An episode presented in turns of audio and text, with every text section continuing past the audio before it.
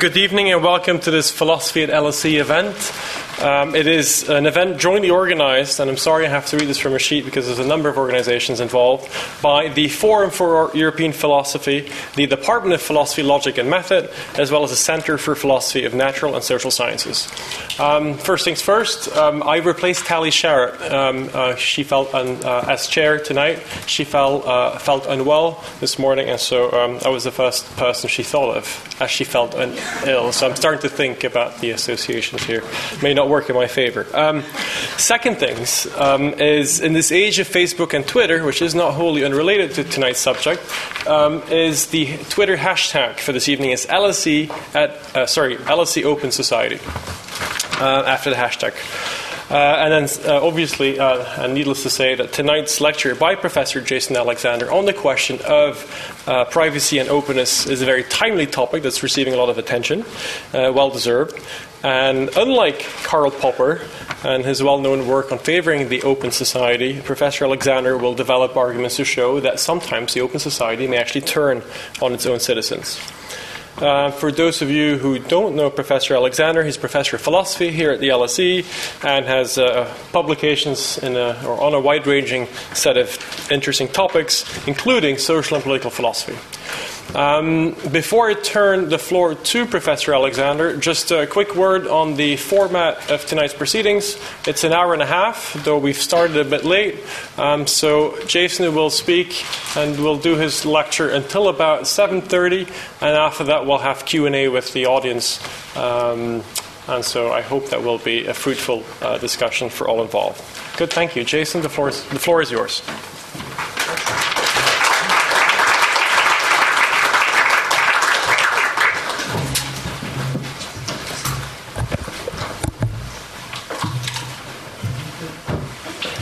Thank you.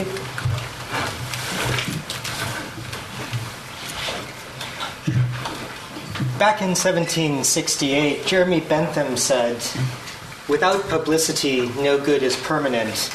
In, under the auspices of publicity, no evil can continue." Now, a slogan isn't actually an argument, but nevertheless, some people have thought that there were some good reasons behind what Bentham was saying. And I suspect that some of the reasons that were captured in what Bentham said might lie behind the mixed reaction that has come from some of the public and other figures with regards to the Snowden revelations on the surveillance that has been engaged in by the N S A and G C H Q. I think that in this age of increased informational transparency, uh, an open society in which a great deal of what has been formerly made private is now public, people are hard-pressed to see what exactly might be some of the negative consequences of the surveillance and the informational transparency and the openness which has been uh, revealed, not only in terms of the government surveillance, but also in terms of the actual social practices that many people engage in when they work with Facebook, Twitter, LinkedIn, and all other kinds of social media. And so what I want to do in this talk is, first of all, begin with some introductory comments regarding what exactly the open society is and several different ways in which we might understand the meaning of the phrase the open society. And then, after talking about how the open society now is very different from the kinds of open societies that we used to live in in the past, start to think about how the changing nature of privacy and the private sphere has shifted with respect to the early origins of human society and the current shape of societies in which we now live. And then what I want to do is talk through about how the open society is, is currently understood in terms of informational transparency and the erosion of the private sphere. Ultimately, I think, serves to challenge some of the foundations of democracy, and hence the title of the talk, The Open Society as an Enemy. So, to begin, let me just ask the question, well, what exactly do we mean by the open society? Why is an open society often viewed as desirable? Well, some idea behind why the open society is desirable we heard just a moment ago with the comments from Jeremy Bentham. But I think before we start to talk in detail about the open society, we need to actually disambiguate a number of different ways of understanding what the open society actually means. Because I think that there are at least five different senses that people might mean when they talk about an open society.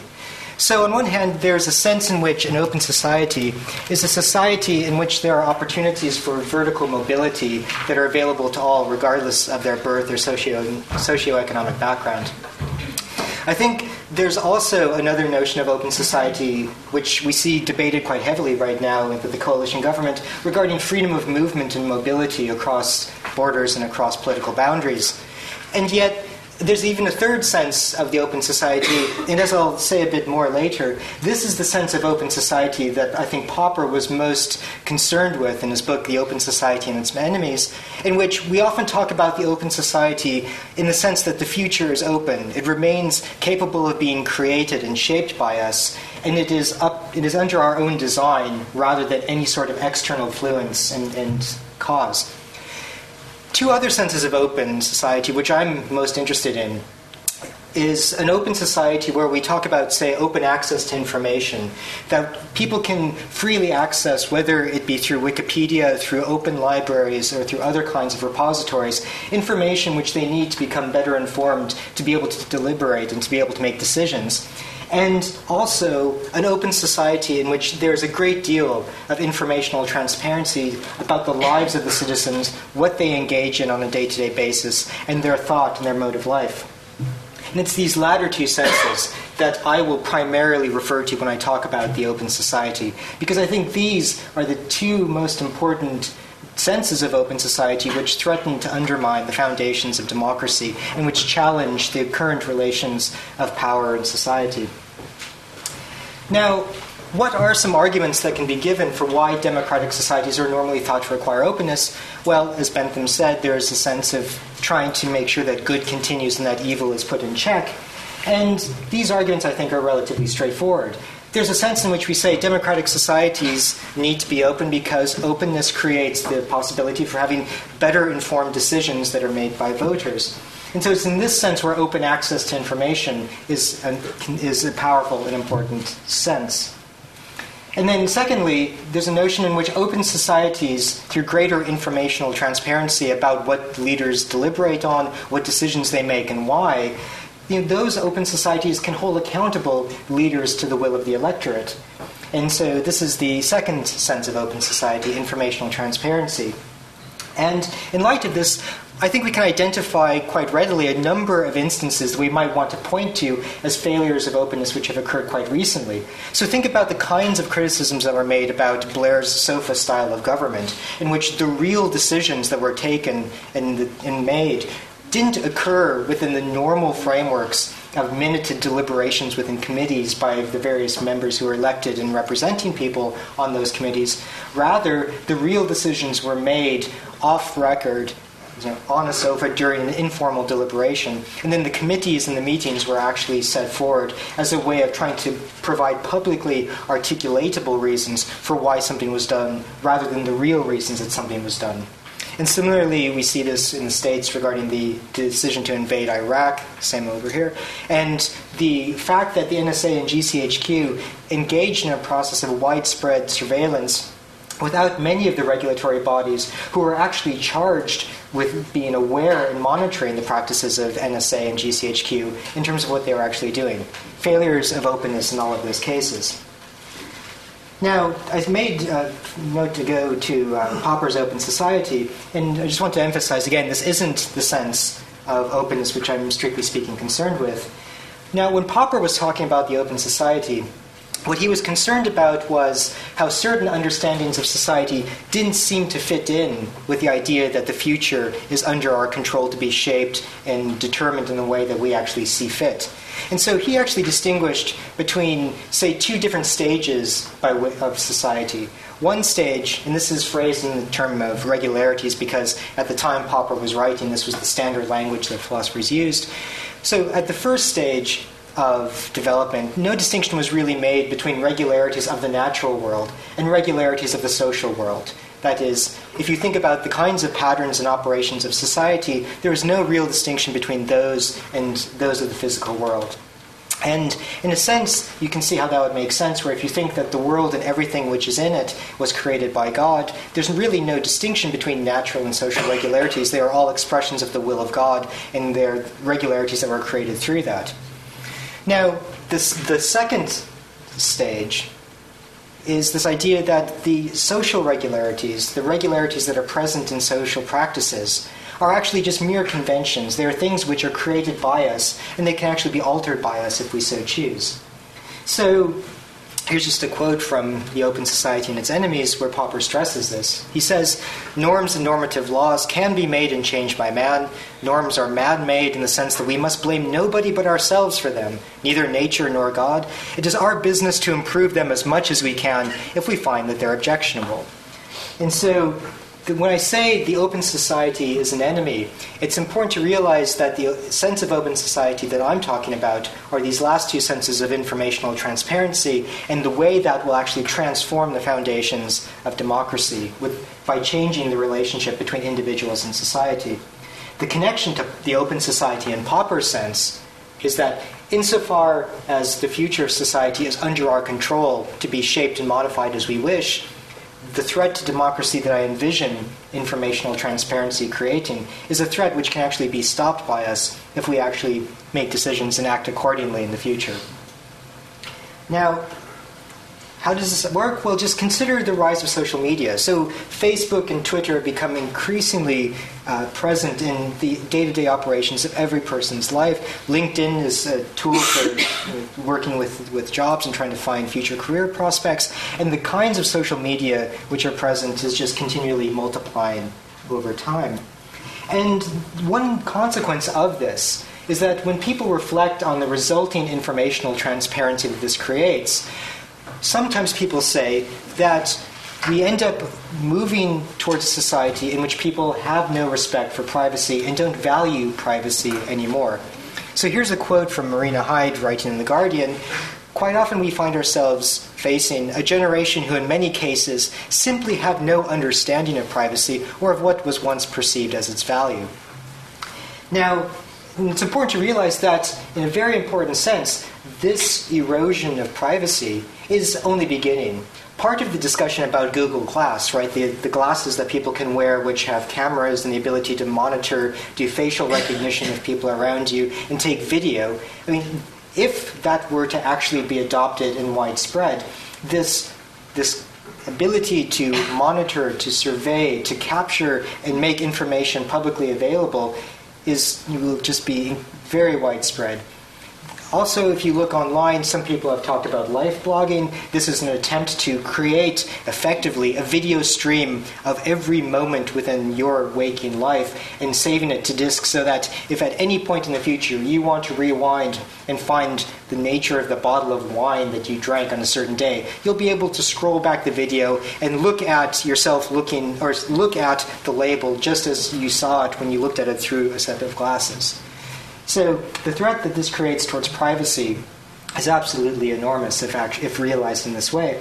And one question I want to ask is, is this in fact bad?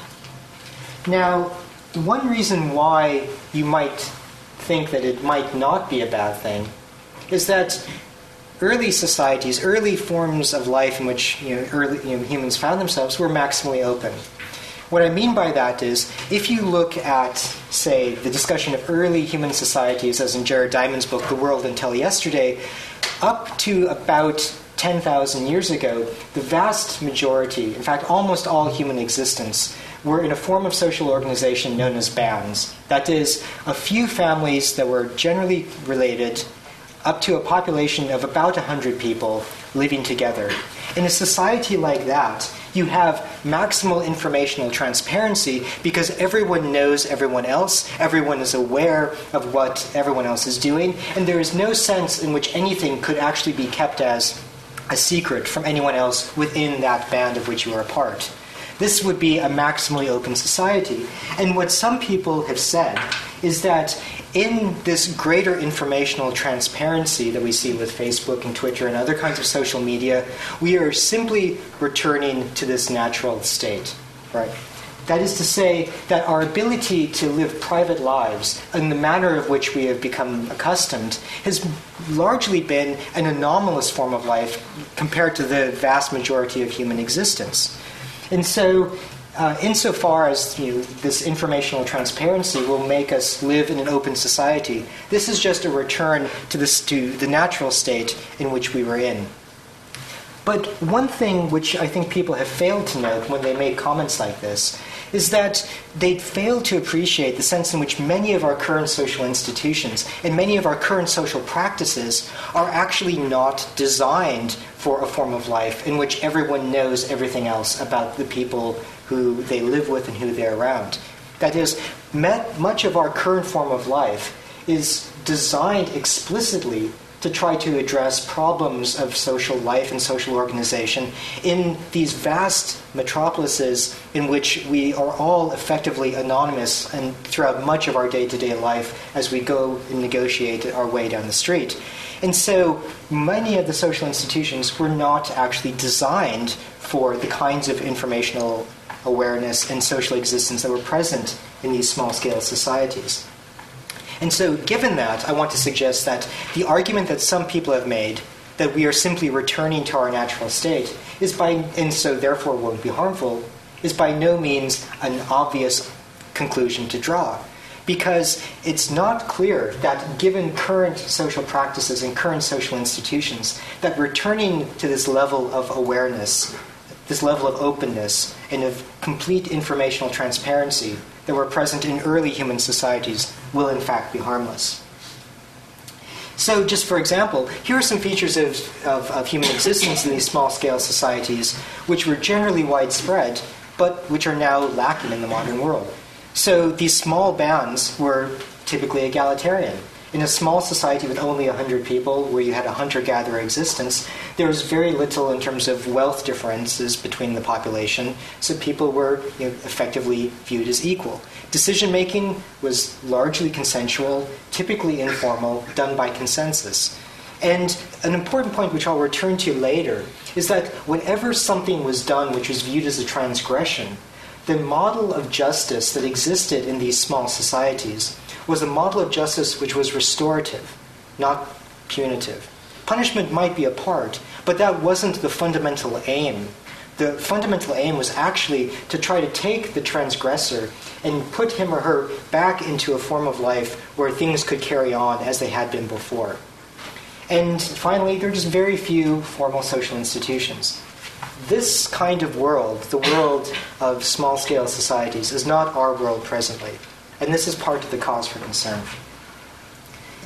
So let me now turn towards the point about foundations of democracy, which I think has to do with a view of individualism and how this connects to notions of privacy. So if you think about the modern conception of the individual, and you think about how we think of personal identity, there's a lot of debate about where exactly that conception of the individual has come from. And if you look at the debate in philosophy, there's a lot of discussion about how you can try to identify where the modern notion of the individual originated. And so I've just listed some examples up, up here. They stem all the way back from the ancient Greek times with the thought of Epicurus, up through the uh, emergence of Protestantism, the development of capitalism. You can see how this might make sense in terms of the idea of the individual, the individual uh, laborer as a source of his or her labor that can be sold to a particular uh, factory or whatnot, and that source of labor as a locus of identity for the person. And then there are other kinds of cases which are relevant, the development of classical and neoclassical economics or natural law theory. But the point is, there's quite a bit of debate about where individualism came from. But what I think there is a lot of agreement on are what are important characteristics of individuals. And the reason why I want to talk about this is because I think an important part of our understanding of democratic societies hinges on the idea of the individuals which compose those societies. So characteristics of individualism are, I think, relatively uh, straightforward. So one idea is that whenever you talk about human beings, when you talk about persons, there's a sense in which people are intrinsically valuable. It's important to talk about the, the dignity of people, or the dignity of human human persons. And so you can see this in the thought of Kant, where he says every person is an end in, in itself, right? Every person has a source of, of intrinsic value. In addition to that, an important aspect of the individual is that people are in control of their future, right? People are autonomous. When people act or do things, you know, their thought or their action is their own. And the product of our thought and action is largely free from factors that are outside our own control. Or at least, if it is influenced by factors outside of our own control, it's because we want to take those factors into consideration when we decide how to act and what to do. So, and then a third component of individualism is that this, there's this idea of a private existence within a social world. Right, we have a private sphere in which we can separate myself from the rest of humanity. This, I think, is a very important part of individualism, because without a sense of privacy, it's very hard to carve out an individual separate from the rest of society of which we're a part. And lastly, there's a notion of self-development with individualism. Given my particular values and my particular goals, I need to be able to act in ways so as to try to realize them. And the point that I just want to call attention to is that if you think about those characteristics, right, autonomy, dignity, self-development, privacy is implicated quite centrally in all of those. There's no sense in which we can talk about, uh, I think, a sense of autonomy if we can't actually talk about privacy, where my reasons and my my reasons for acting in a certain way are my own personal reasons, where I need not actually articulate those and defend them to the rest of society. There's an important aspect of, of having that, you know, sense of privacy. And also, this is also connected to the idea of self-development. If I have my own goals and ends that I want to try to achieve, it's important that I can try to realize those goals and ends in private without being subject to social pressure. And so I think that in addition to those characteristics I put before, we can see that privacy is important because freedom of thought and freedom of expression, both very central ideas to democratic societies, require the ability to help shield the individual from excessive social pressure so that we can try to mitigate forces of the rest of society from influencing and acting upon the person, to try to get them to act in a way other than what they would take to be true to themselves. And finally, I just think that privacy is important if we think that society should actually allow what Mill called experiments in living. And so this is a point I'll return to in a moment, but I think the idea is very straightforward. If you think about society and you think about social practices, the fact that society is imperfect, we don't have the best way of organizing society identified, we should allow there to be a plurality of forms of life. And this is what Mill meant when he talked about experiments in living. He said, as it's useful that while mankind are imperfect, there should be different opinions. So it is useful that there should be different experiments of living, that free scope should be given to varieties of character short of injury to others, and that the worth of different modes of life should be proved practically. That requires a certain amount of privacy because you want experiments of living to be able to be conducted without excessive social pressure from other sources who might disagree with that particular kind of experiment. Now, one question I want to ask is, well, where did privacy come from as a value? And I think that this is an important question to ask because it gets to the issue of why I think privacy and all of the things that privacy touches upon with respect to individuals and the importance of democracy is challenged in an open society. So to address this, I first want to note that privacy, interestingly, wasn't always viewed as something that was valuable. So Hannah Arendt, in her book The Human Condition, talks about a shift in the conception of privacy from the ancient world to the modern world. Now, one of the things that she points out was that in ancient thought, so this is thought of the classical Greeks, that the privative trait of privacy, indicated in the word itself, was all important. It lit- meant literally a state of being deprived of something. Now, I wanted to call attention to this because I think this is a, a connotation which we don't normally have when we think of privacy. Normally, when we talk about a private existence, we don't think of that as meaning a privation, a sense of being deprived of some aspects. Now, in a society where people were thought as essentially social, as irreducibly and ineliminably social, you could see why having a private sphere for yourself would be seen as some, as a lacking, as a failing. It would mean that you were not actually engaged in some aspect which was essential to the human condition. But the important point is that in the modern world, we have a very different conception of privacy and of the value of privacy. So Arendt goes on to say, we no longer think primarily of deprivation when we use the word privacy. And this is partly due to the enormous enrichment of the private sphere through modern individualism. If that's true, then there's an interesting question about how this transformation occurred regarding conceptions of privacy. Why is it that privacy was formerly thought to be a, a bad, something a, a, an a lacking or a failing of the human condition, where now it's no longer viewed that way? Well, one thing what I want to note, just as a somewhat speculative claim, is that when you look at the course of human history, I think that when you talk about the rise of the individual, and we think about the various factors that were important for individuals, that in thinking about the original state of, of humanity in these small-scale societies, these bands of about one hundred people, that the rise of individualism is, I think, not entirely disconnected from urbanization. So think about this. When I talked about the various factors that led to the development of the modern concept of the individual, what time period was that most frequently concerned with? Well, time from about the seventeenth to the nineteenth century. I mean, there were earlier precursors, perhaps, but the main theories of the individual were actually quite recent.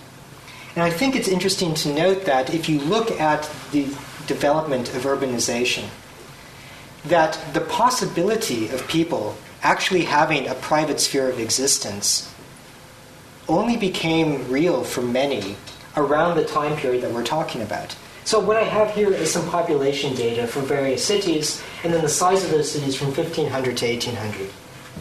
And what I think is interesting to note is that take a city, say London, and at fifteen hundred, London only had fifty thousand people. Now that's still quite a few, but very small in comparison to the population that we have presently. And it's only from sixteen hundred to eighteen hundred that you see this rapid growth from two hundred thousand people at sixteen hundred to over eight hundred thousand in eighteen hundred. And if you look at other cities such as Naples, Paris, and Rome, you see a similar trajectory in terms of the number of people who are living in those societies. Why is that important? Well, it's important because in these early forms of human existence, the bounds, privacy was just not a possibility. Everything knew everything about everyone else. It's only when you have large urban developments that the possibility of anonymity becomes real. And when you have the possibility of anonymity and the possibility of carving out a private space for yourself, then people can start to see privacy as a value. And if you think about this, it makes... it provides a possible explanation for something which is, I think, at least for myself as an American, an interesting explanatory puzzle regarding privacy.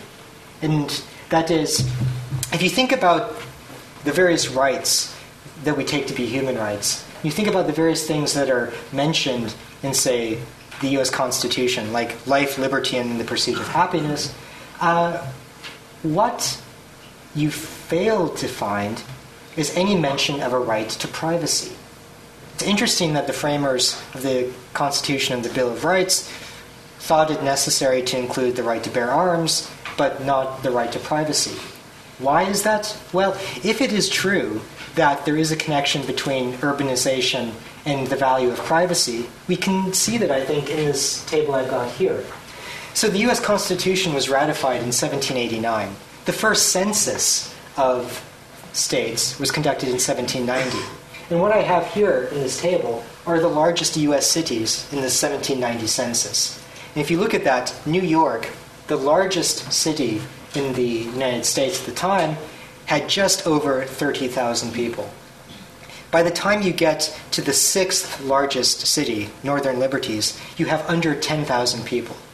So we're talking about a society in which small town existence, very small town existence, was the was the norm for almost everyone. And in that kind of environment, the idea that you really could have a truly separable private sphere is not something that could be seriously entertained as a possibility, much less a right.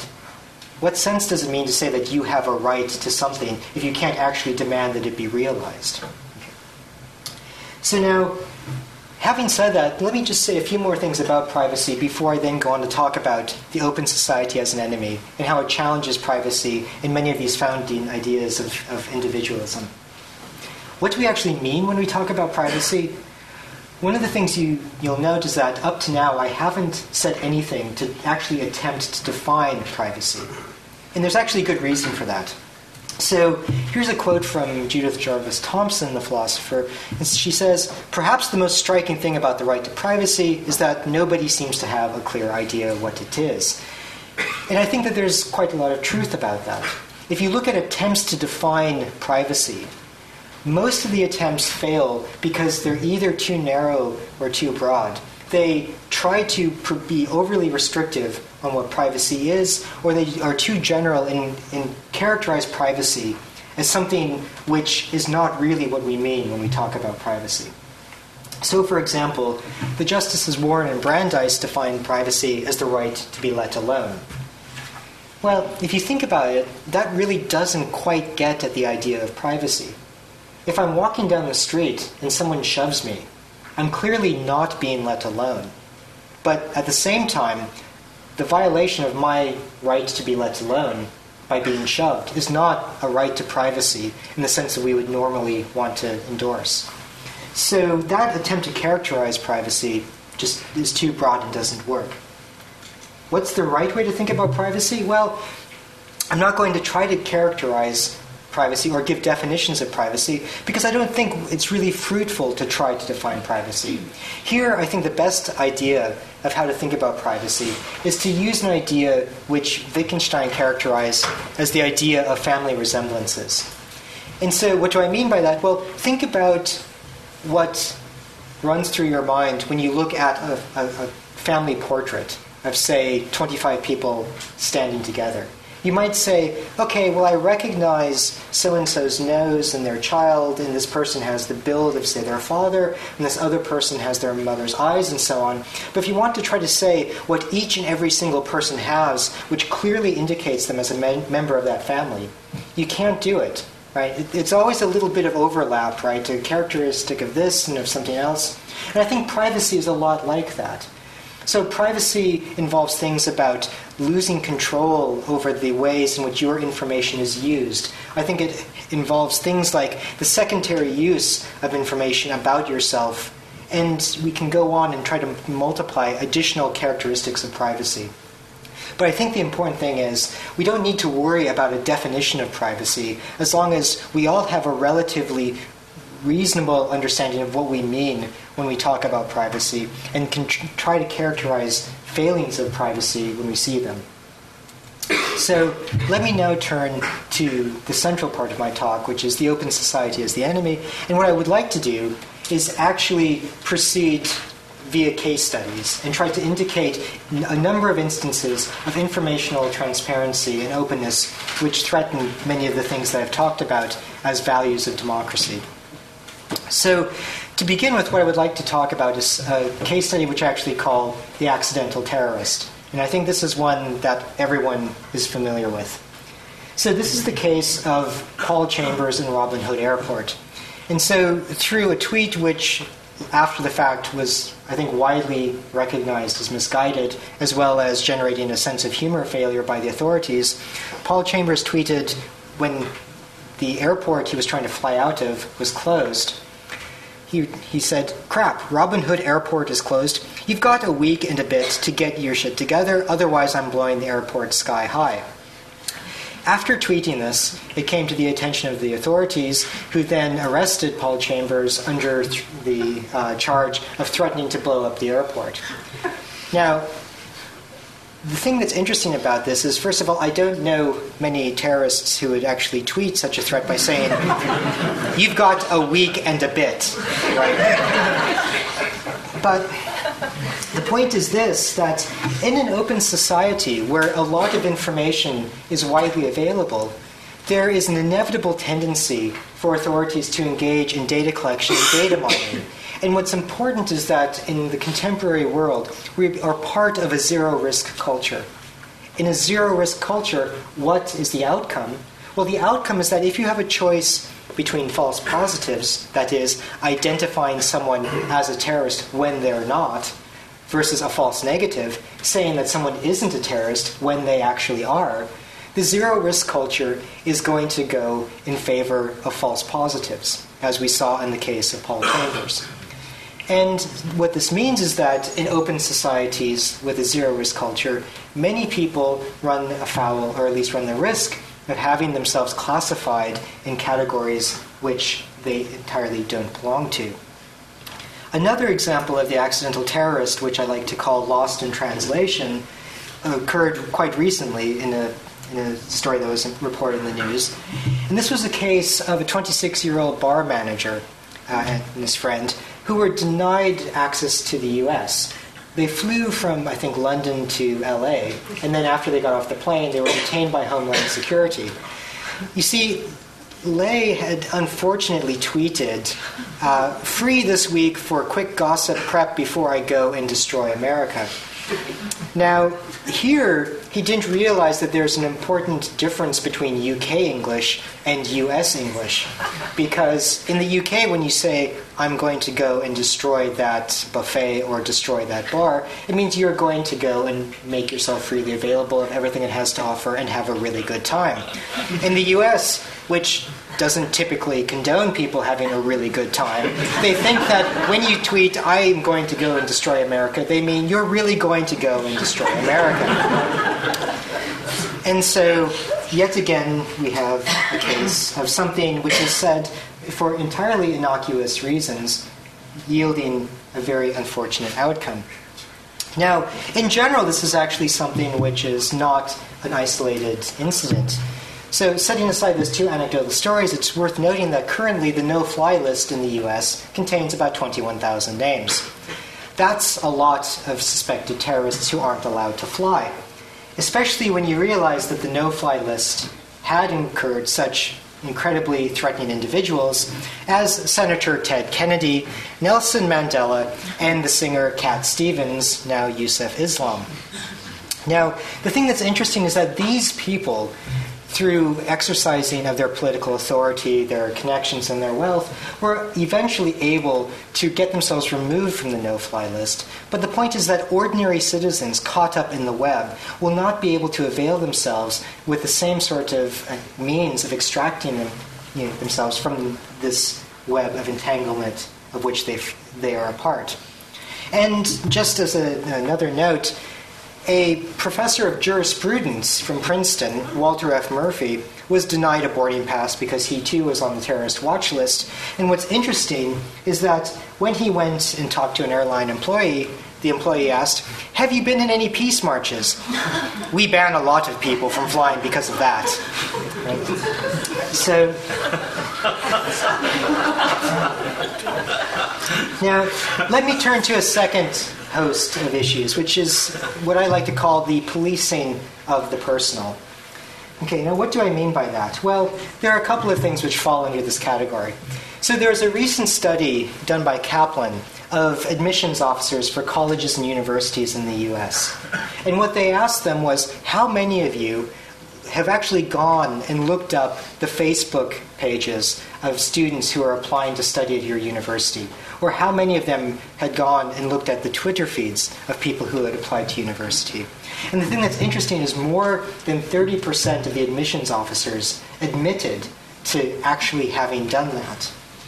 And moreover, of those, thirty percent said that they had actually found negative information of the candidate on their Facebook, in their Twitter feed, or other kinds of social media. And the thing that's interesting is that in some cases that actually resulted in people being rejected from the university who would have been admitted had their Twitter feeds not been found. And so part of the concern is that when information is made open and transparent, things such as judgments of appropriateness or suitability end up being made using cases where context cannot be taken into account, or intended interpretations. Conversations which are, which are innocuous can nevertheless be interpreted very differently by people who are on the outside and are not familiar with what was being said. Now, more interestingly, perhaps, or more worryingly, we might say that aside from admissions officers, you also find cases of corporations or businesses which are adopting social media policy. And the L S E as an institution is also doing so. What does it mean for a corporation or an institution to adopt a social media policy? Well, it means that the organization will periodically monitor the use of social media by its employees and take into account whether what is being said on social media falls within views of appropriate conduct by the business or institution. So the I T research firm Gartner estimates that such monitoring will rise to sixty percent by twenty fifteen. Now, what's interesting about this is that if you look online, you can find a number of cases of people who have been fired from their job as a result of things that they have posted on Facebook or Twitter. Now, admittedly, what's it, in some cases, you might look at the things that were said and say, yeah, I can understand why that person might have been fired for having said that. This is not the sort of thing which perhaps one might want to have an employee of a business actually say. But I, what I worry about is the erosion of what is viewed as acceptable or appropriate in this kind of context. If you are working for McDonald's and you happen to be a vegetarian, and you make and you post a tweet that says, "I don't understand why anyone would eat a McDonald's hamburger. Right? They're just disgusting." Does the fact that you say that really provide McDonald's with sufficient reason for firing you? Part of the reason why this is a concern is that in the States, admittedly not here, in the States it is a right-to-work culture where employers can fire employees for effectively any reason whatsoever, or in fact with no reason whatsoever. And the reason why this is important, and why I call this the policing of the personal, is it means that this intrusion of the corporate sphere into the private sphere is changing the nature of labor relations and changing the relationship between individuals and businesses of which we're a part. So we all know that mobile technology, you know, iPhones, Blackberries, and so on, have started to encroach upon the work-life balance, so much that many people now feel themselves incapable of disconnecting from the workplace when they actually leave the office. But what monitoring of social media creates, especially when social media is becomes the primary form of interaction between people in an informal, friendly basis, is that this seems to require that people impose upon themselves restrictions to their freedom of speech, or perhaps their freedom of association, based on the perceived interest of the employer and the threat that the employer makes about their being fired.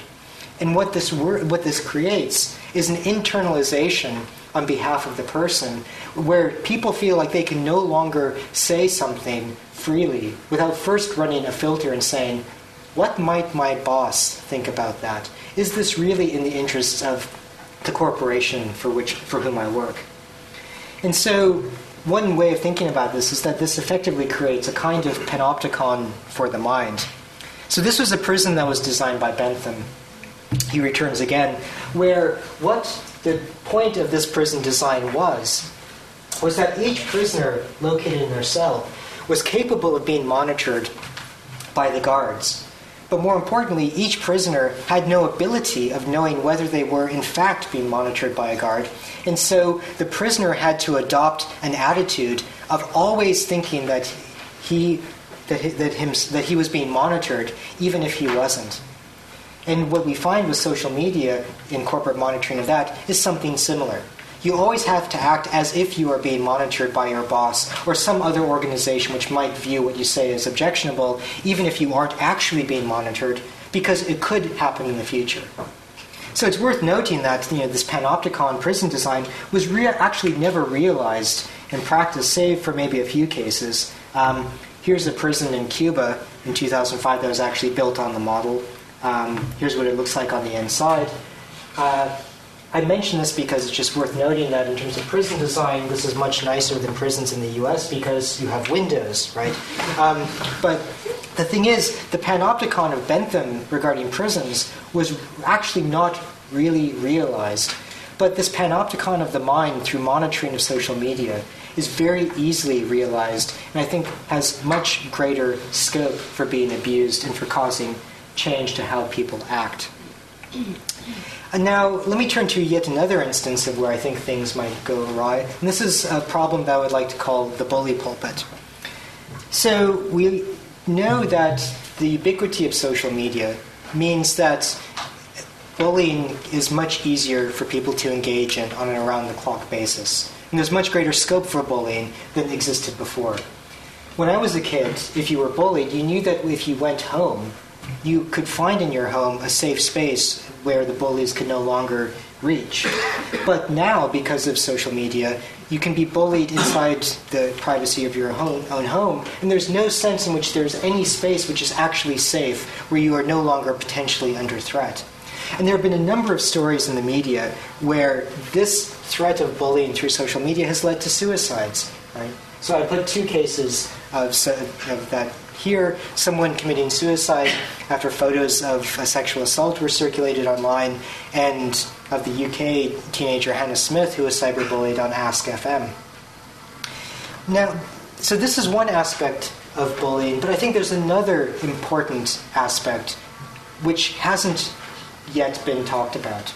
And it's that the fact that so much uh, on social media is made widely available, it enables individual people to be selected for widespread moral outrage for reason in, in, in case under conditions that were not possible just a few years before. So let me give an example of that. So here's a case of a recent Halloween party that made the newspapers. So there are two people there who are dressed as the Twin Towers. So you can see, I think, the uh, North Tower and South Tower, and then uh, a fire, uh, wreckage of a plane, and so on. Now, not a particularly tasteful Halloween costume. Um, they certainly might have found more flattering outfits if that was uh, an aim of theirs. But what I think is not at all odd is the fact that this photo, which was circulated on on social media, was picked up by the Daily Mail and published with a, a kind of widespread moral outrage calling for criticism of these two individuals on a national level, right? And the fact is that you could have two people who may have made a decision in bad taste, which was not particularly well-advised, could nevertheless be singled out for this moral outrage on a national level, or an international level, actually, given the, the ease with which things can go viral, is, I think, just extraordinary. And it's an abuse of power on behalf of You know, certain elements of social media, which was just not possible before. And so the fact that these sorts of things can happen create, again, this idea of, amongst people who are risk-averse, always checking to say, well, what are possible consequences of these of this information being released? And I think it's just worth at this point to note that in, in talking about this, there are important asymmetries in this openness that are related to power and wealth. So there's a nice quote from a, an American T V show about taking something off the internet, and it says, dude, you can't take something off the internet. That's like trying to take pee out of a swimming pool.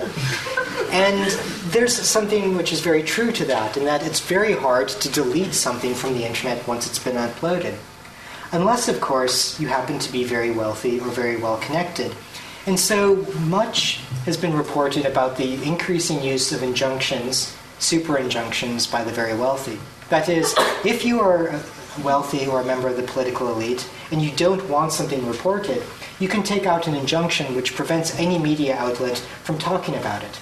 A super injunction is where you have a, an injunction taken out against reporting about the injunction. So not only are the media muzzled, but they can't even say that they've been muzzled.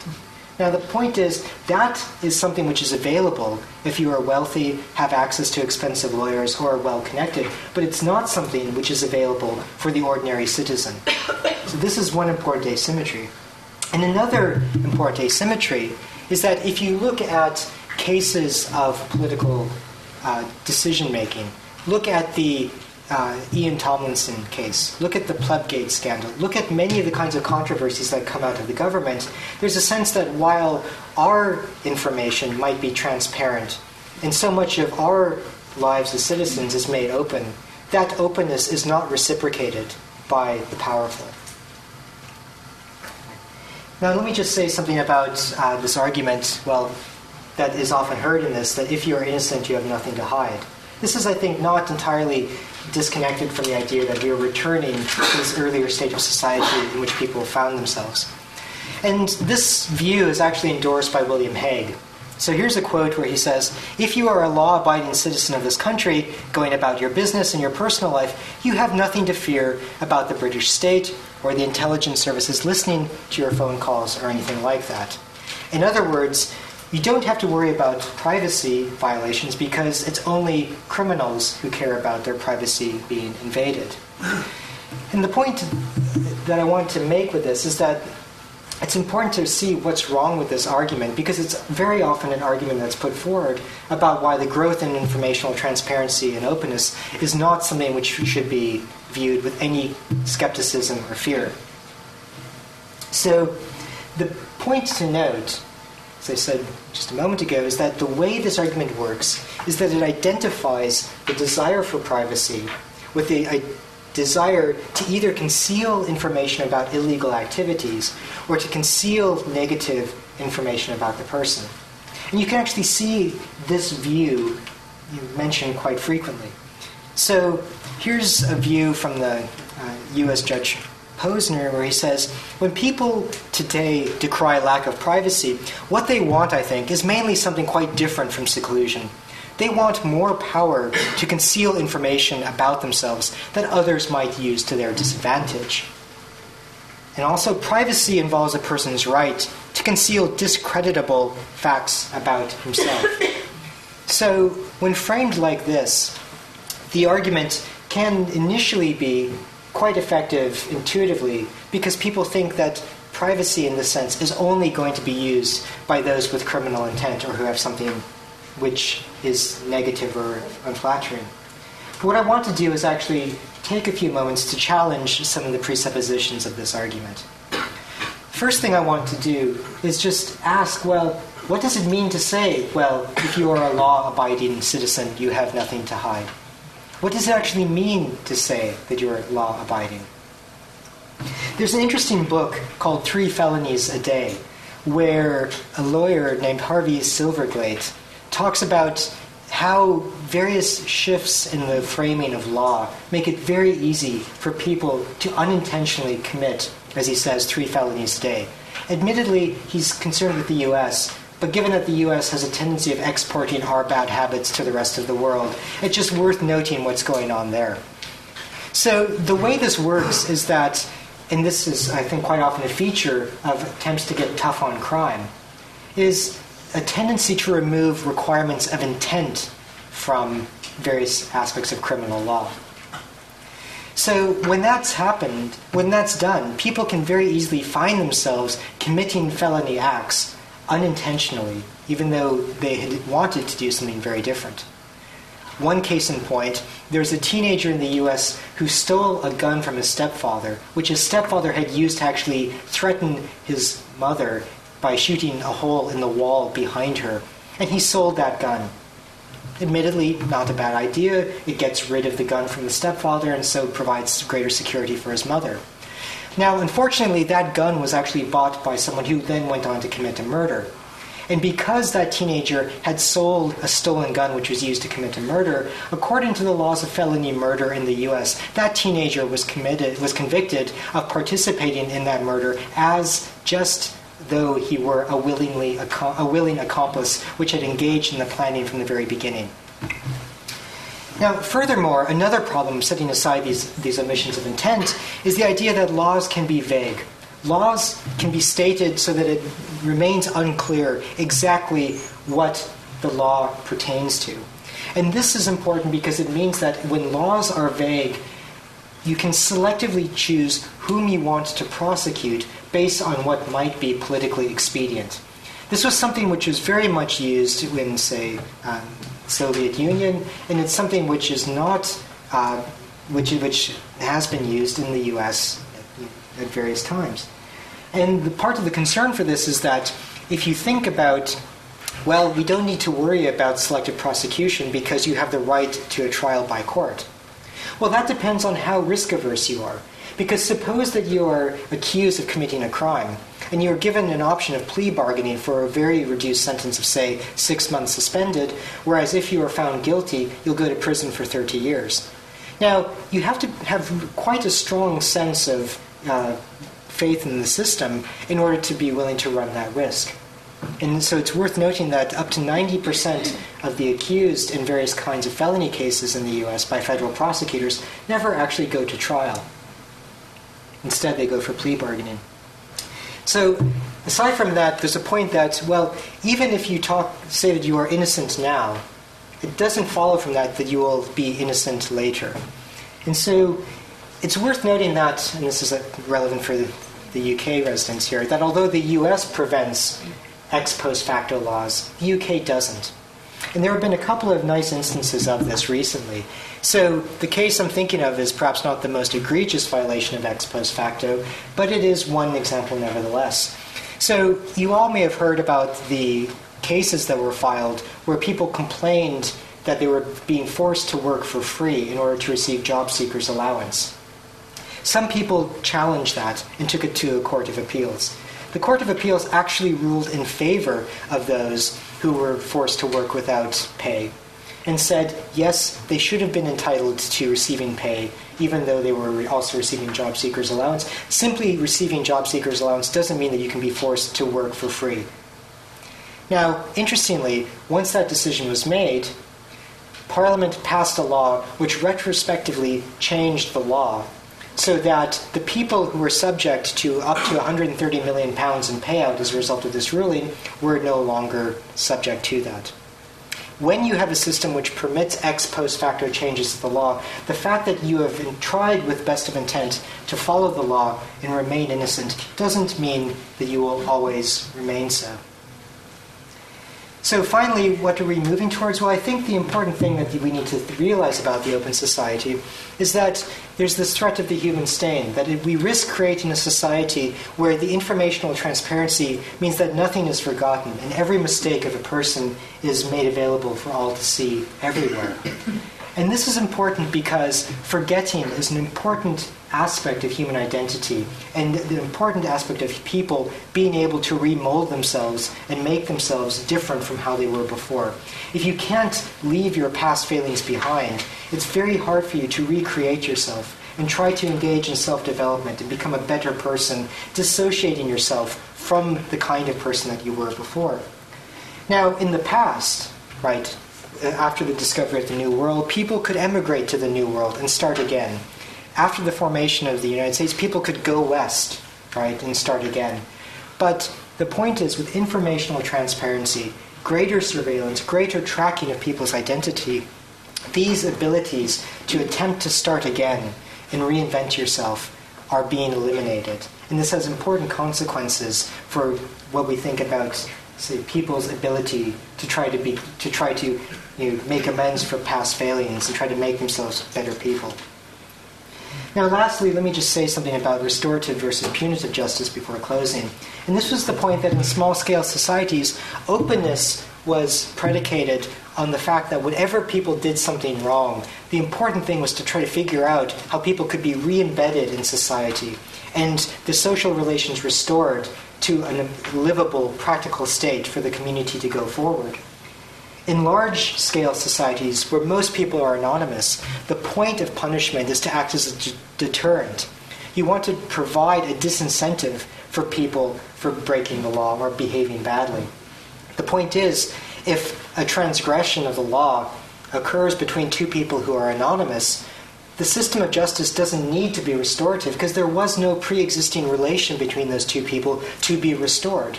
You just need to punish the individual.